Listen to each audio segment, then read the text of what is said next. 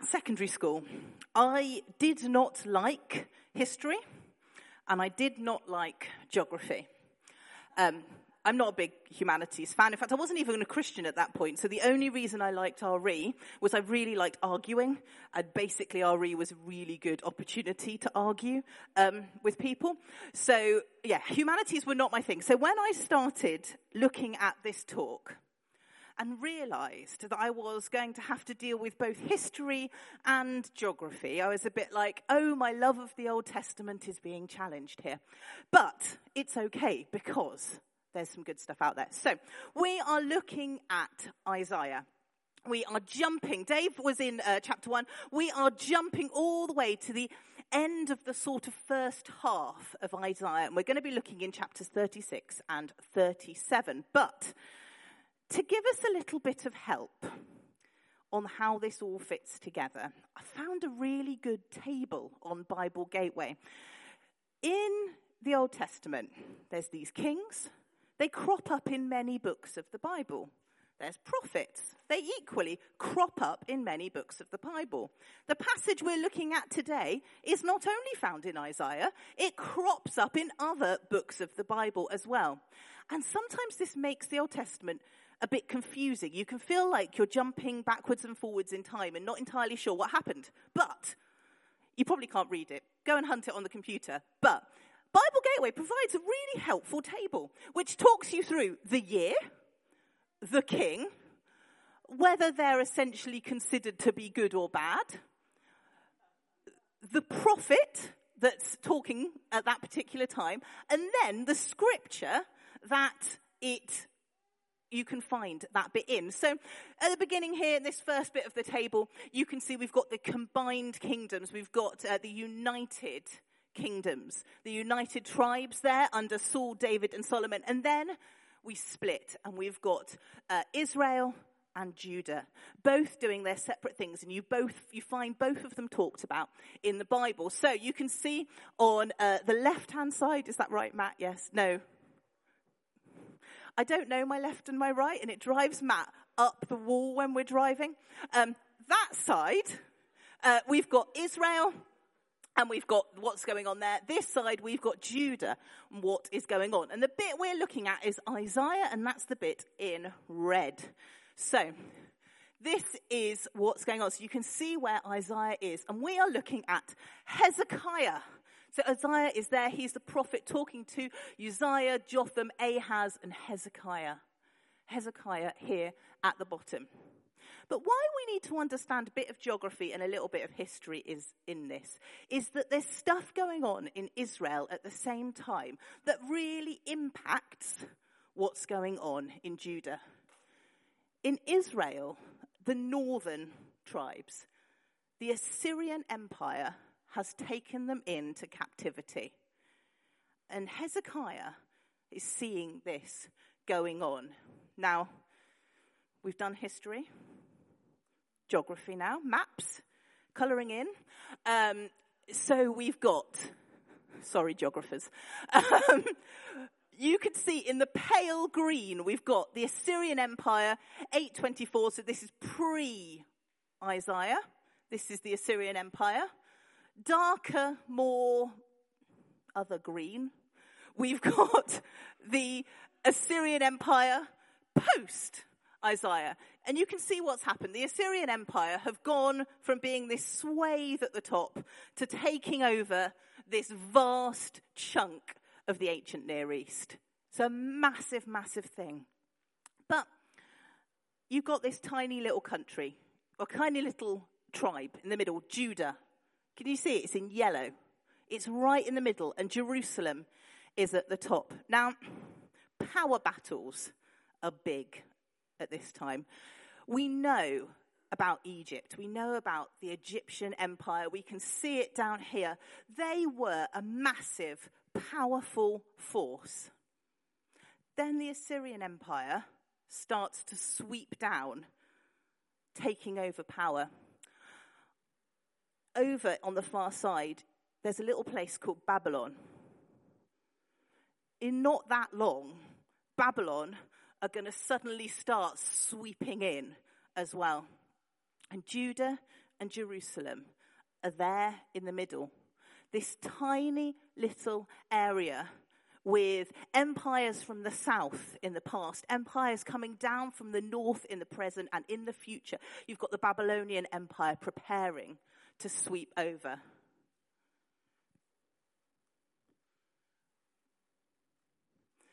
And there they are. This tiny, tiny little place. Now, let's zoom in a little bit. Hezekiah is king in Jerusalem. And Isaiah is continuing to prophesy uh, over the nation. Now, King Hezekiah is considered a good king, but as all of us may be considered good people, we make mistakes. We muck up. His dad before him, Ahaz, considered bad king, mucks up all the time. Hezekiah is trying to bring Judah and Jerusalem back into a relationship with God.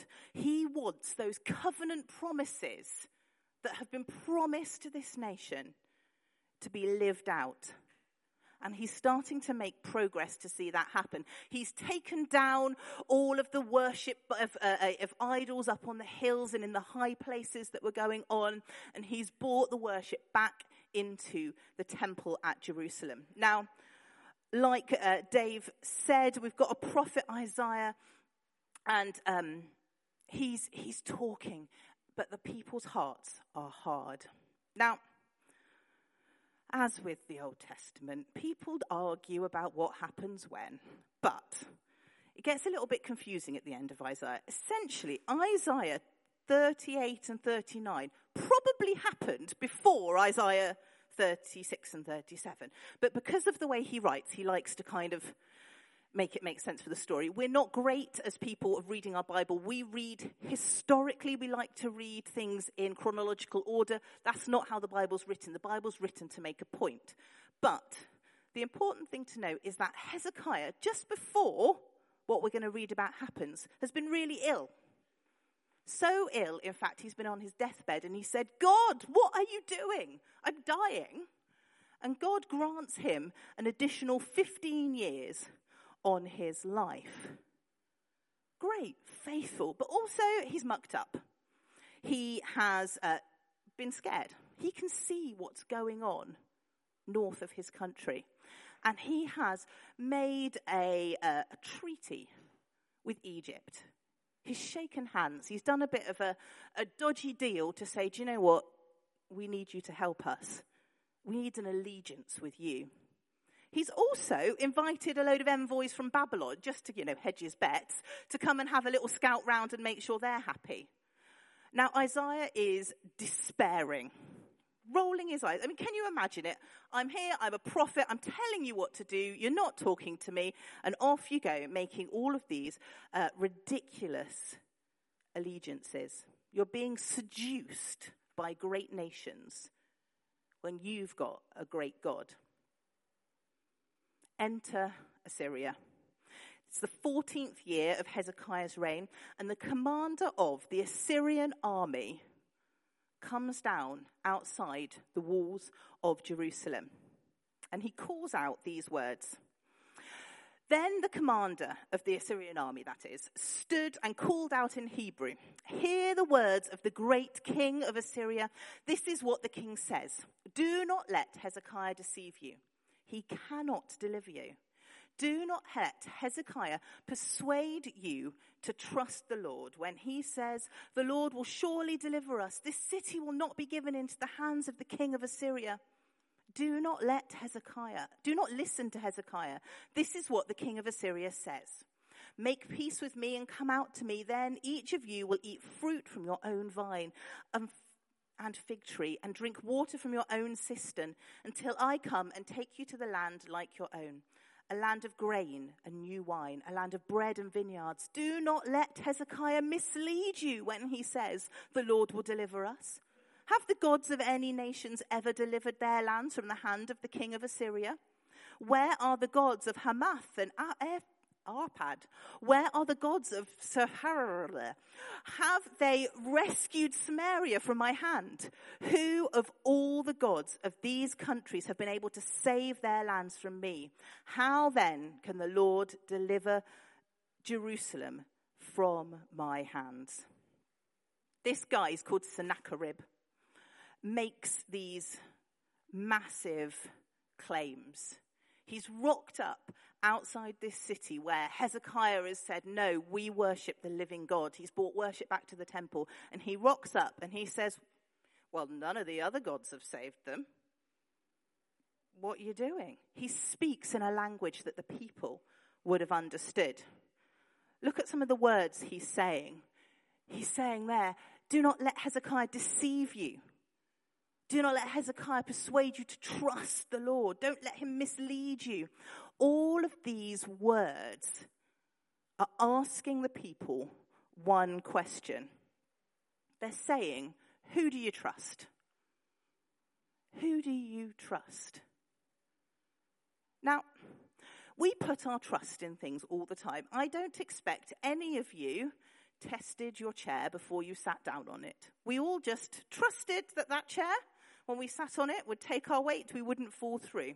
We make choices about trust all the time. But we also let those trust things happen to us. When I was planning this talk, I did what every good person does, and I went straight on the internet and Googled it. Don't do it. The internet is full of stuff that is utter nonsense total and utter nonsense.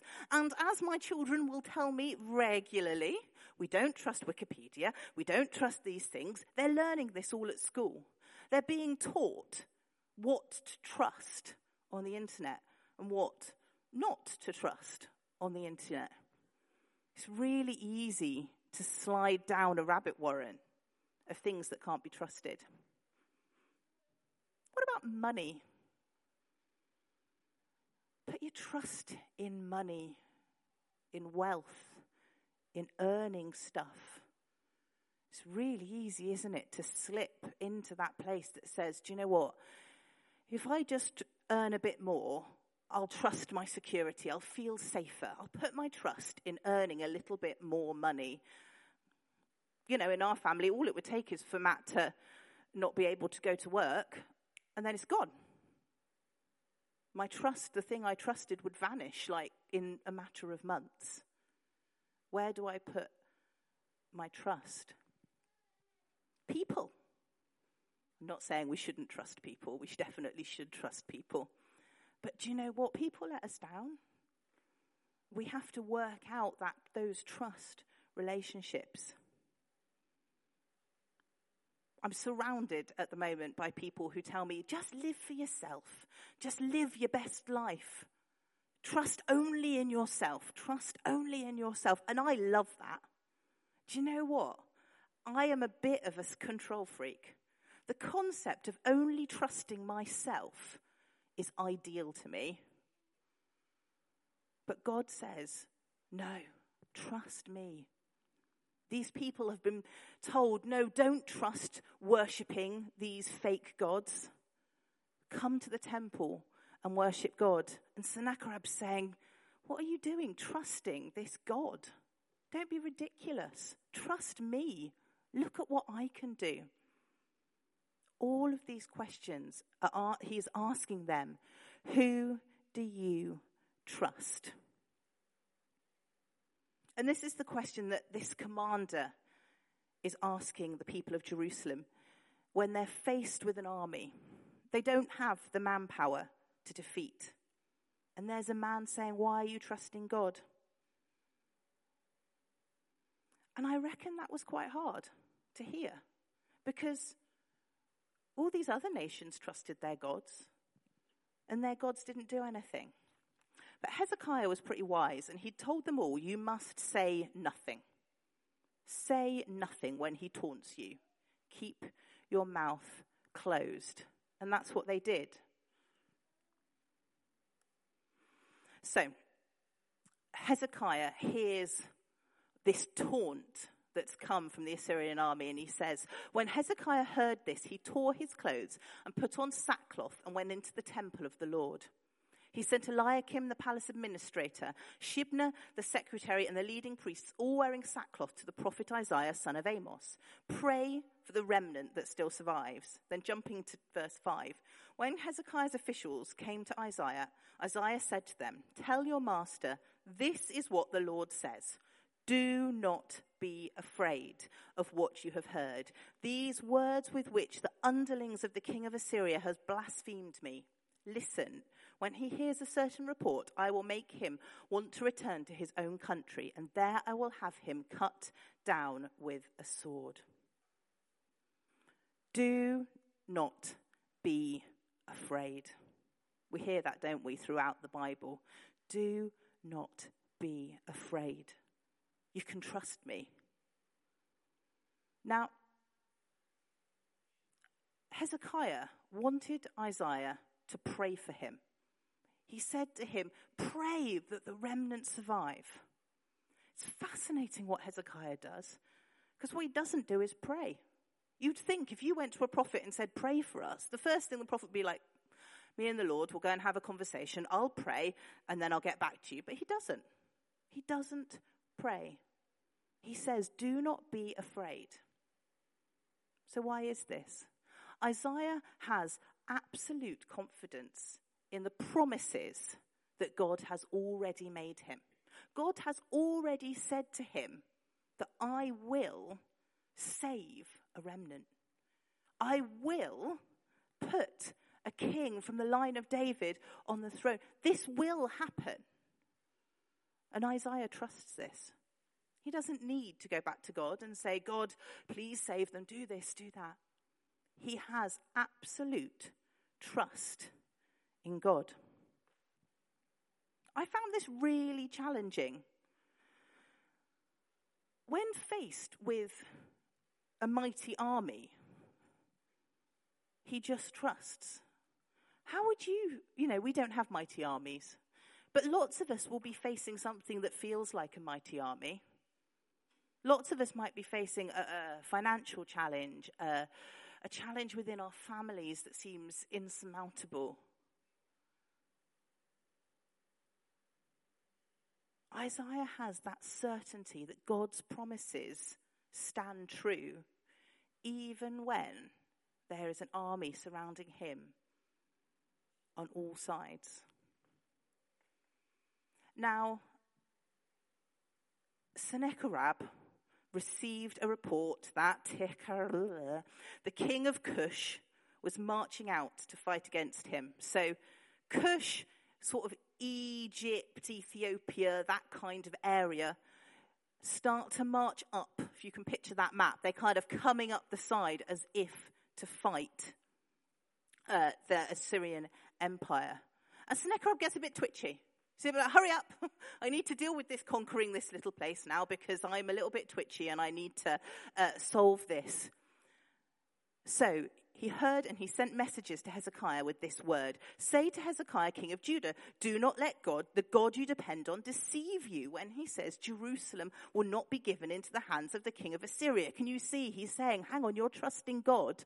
Don't let God, don't do it. Don't trust him. Don't trust those promises. Surely you have heard what the kings of Assyria have done to all the other countries, destroying them completely. And will you be delivered? Did the gods of the nations that were destroyed by my predecessors deliver them? The gods of Gozan, Haran, Rez, Rezeph, the people of Edom who were in Telassar. Where is the king of Hamath or the king of Arpad? Where are the kings of Lair? All of these places that I can't say. Where are these kings? There's a word in here. And this is, this is all WTC's fault that I get into words and I enjoy them. This word here, destroyed, is the word haram. And it essentially doesn't mean destroyed as we picture it. What it means is given over completely to God or gods. And so what Sennacherib is saying here, what he's, the Assyrian army are saying is, what we've done is we've crushed these places and we've given them over to our God. Or in fact, possibly even more powerfully, he is saying that the king of Assyria is like God and we have given over these places to God. Now that's a dangerous battle to pick with the living God. You're saying that all of these things that we've destroyed, we have given over to a God of wood, of stone, a God that doesn't really exist. We're trying to destroy the living God, the God that is the only one, and give it to a, a stone statue. He's picked a dangerous battle. Again, so I say, who do you trust? The stone, wooden gods or the living God? And so Hezekiah receives this message from the Assyrian, Assyrian army. And he reads it and he goes up to the temple and he spreads it out before the Lord. If you've uh, heard me speak at the evening service, I have a, a, bit of a thing that I'm quite well known for saying that me and the Lord have some fairly uh, uh, fraught conversations, it would be fair to say. I like talking to God and I like laying it out before Him. And I love that there's a biblical excuse for me to do this. Hezekiah lays it all out before the Lord. And I love that. That's an invitation to you to say, do you know what? This army's attacking me. This thing's attacking me. This is going on. And I'm going to lay it out before the Lord. I'm not going to hide anything. I'm not going to just lay out this little bit and say, well, God, if you could just deal with that, then don't worry about anything else. He lays it all out before the Lord. And then Hezekiah prays to the Lord Lord Almighty, the God of Israel, enthroned between the cherubim, you alone are God over all the kingdoms of the earth. You have made heaven and earth. Give ear, Lord, and hear. Open your eyes, Lord, and see. Listen to all the words Sennacherib has sent to ridicule the living God. It is true, Lord, that the Assyrian kings have laid waste to these peoples and their land. They have thrown their gods in the fire and destroyed them. For they were not gods, but only wood and stone fashioned by human hands. Now, Lord our God, deliver us from his hand so that all the kingdoms on earth may know that you are the only Lord. What Hezekiah does is he doesn't launch into a prayer of petition. He doesn't launch into a prayer of saying, well, could you, if you could just give the Egyptian army some super speed and get them up here, and if you could just do, do you know what, do you ever pray like that? God, I like to give God little hints about what he could be doing. You know, little suggestions. Actually, God, just so you know, it would be really helpful if you could just do this now, because that would make my life much easier. Me, you know, I like, I like to think that I'm wise and can tell him what to do. Um, yeah, doesn't work. He is the living God. What Hezekiah does is he spreads it out before the Lord, and then before he goes into his suggestions, he says, God, you are the living God. You are the creator of heaven and earth. He affirms all the promises of who God is. He says, I trust you. Before he starts telling God what he'd like him to do, he says, No, I trust you. You alone are the God over these kingdoms. You are the maker of heaven and earth. When we come before God, how often do we jump straight into kind of, ah, oh, please, Lord, help me?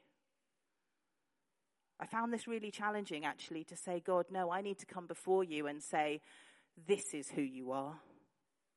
This is who you are.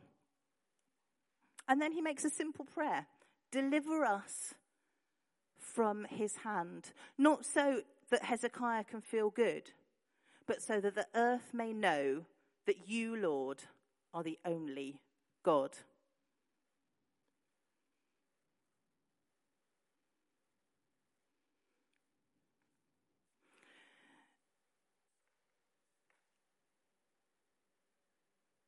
And then we come on to this next bit. Hezekiah, um, Isaiah, sorry, then prophesies God's response. Isaiah speaks the words of God and he says, Have you not heard? So this is the voice of God speaking through Isaiah. Have you heard? Long ago I ordained it. In the days of old I planned it. Now I have brought it to pass that you have turned fortified cities into piles of stone. What God's saying here is quite hard for us to hear sometimes. He's saying, Do you know what? I was in control when all those nations were being defeated. I was guiding your force when you defeated these people. And he goes on to say, But I know where you are and when you come and go and how you rage against me. Because you rage against me and because of your insolence has reached my ears, I will put a hook in your nose and a bit in your mouth, and I will make you return by the way you came. Look at all those eyes. God saying, I am in control. I ordained it. I planned it. I brought it to pass. I know where you are. I will put a hook in your nose, which means I and will be in control. I will make you return to where you came from. So, who do you trust? It's hard, isn't it, when things are attacking us?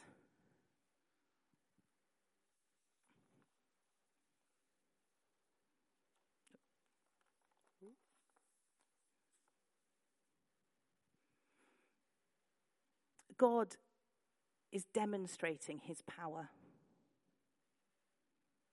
I'm going to go back there. He finishes this story on what is sometimes a bit hard. Violence in the Old Testament's a bit challenging for us, isn't it? What God does at the end of this is he sends the army of the living God, the angel of the Lord, and he kills 185,000 soldiers while they're sleeping. And when Sennacherib wakes up, the Assyrian commander wakes up, he finds 185,000 bodies dead in his camp. And he turns around and he goes back to where he came from.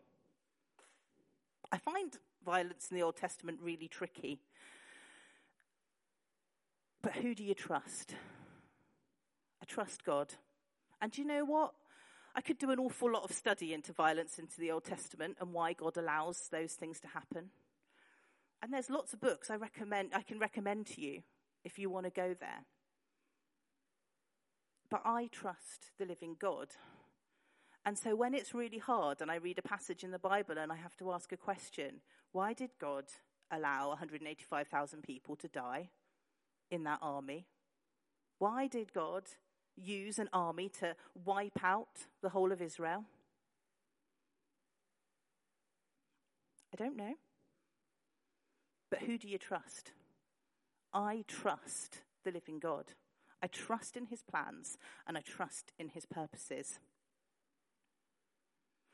So, my final kind of challenge for us is can we be a confident people who trust the promises of God?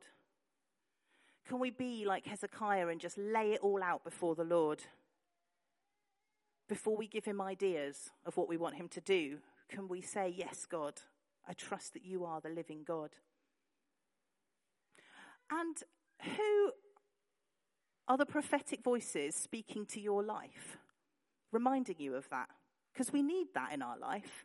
We need voices that remind us of the promises that God is keeping who are those prophetic voices that speak to you and say to you, This is the promises of God. You can have confidence in Him. So I'm going to pray. Heavenly Father, the Old Testament is full of tricky stuff sometimes, but it asks us, Who can we trust? Lord, help us to say, I trust the living God.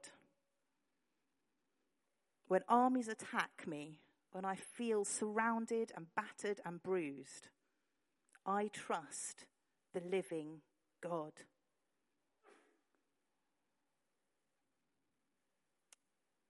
Amen.